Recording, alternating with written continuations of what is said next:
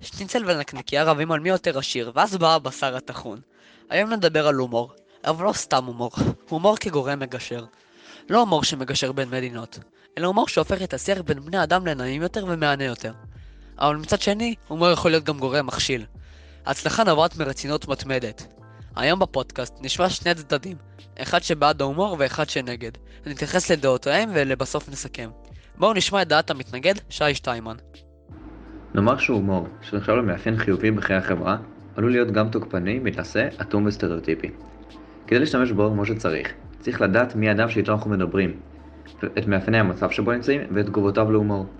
גם לפני המצב שבו נאמרים הדברים ההומוריסטיים משפיע לגבי הסיכוי לשתף פעולה.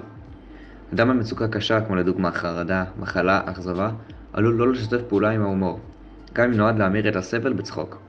שימוש רב מדי בהומור משמעותו לברוח מהמציאות הקיימת, הצגה של אדם כמי שדבריו אינם אמינים וכמי שמגן על עצמו על ידי התנסות, התרחקות מרגשות אמיתיים. או שימוש בהומור בלבד כדרך לרכוש מעמד בחברה. הומור יכול להיות כלי יעיל של התמודדות מיידית, אבל כמו כן הומור יכול להיות קיצוני ומהווה בריחה מהתמודדות אמיתית עם החיים. ולאחר ששמענו את דעת המתנגד, נשמע את הצד השני. בואו נשמע את עידן בונקין.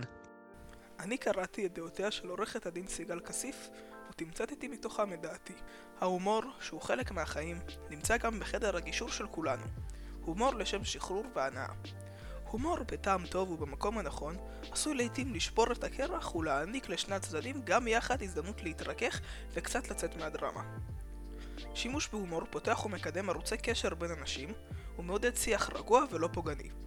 באמצעות אותן בדיחות פרטיות, הומור פנימי או אפילו הומור חיצוני, נוצרת הנאה להמשך ההליך בדרך להסכמות ופתרונות. הומור הוא אלמנט שמטרתו להצחיק בדרכים שונות, במילים, בתנועות ובהבעות פנים. רבים נהנים מהומור של אחרים, ורבים יוצרים הומור בעצמם, בדיחות פרטיות, סיפורים מצחיקים, חיקויים וכדומה. אך יחד עם ההנאה, הצחוק והקלילות שהומור מכניס לכולנו בחיים, יש להתייחס להומור ברצינות ולהבין את ההשפעות שיש לו על כל תחומי החיים, על התקשורת, החינוך, הפרסום, פסיכולוגיה ועוד. לסיכום, ניתן להבין משני הצדדים שהומור הוא דבר רציני, ויש לדעת את ההשפעות וההשלכות שיש בו כשמשתמשים בו. הומור יכול להשפיע בצורה טובה על אדם אחד, ואותה בדיחה לדוגמה יכולה להשפיע בצורה שונה לגמרי על אדם אחר. ואל תשכחו מה אומרים לרכבת משוגעת? שהיא ירדה מהפסים. תודה רבה שהאזנתם לפודקאסט שלנו, ניפגש בפעם הבאה, ועד אז, שבוע מבצעי לכולם.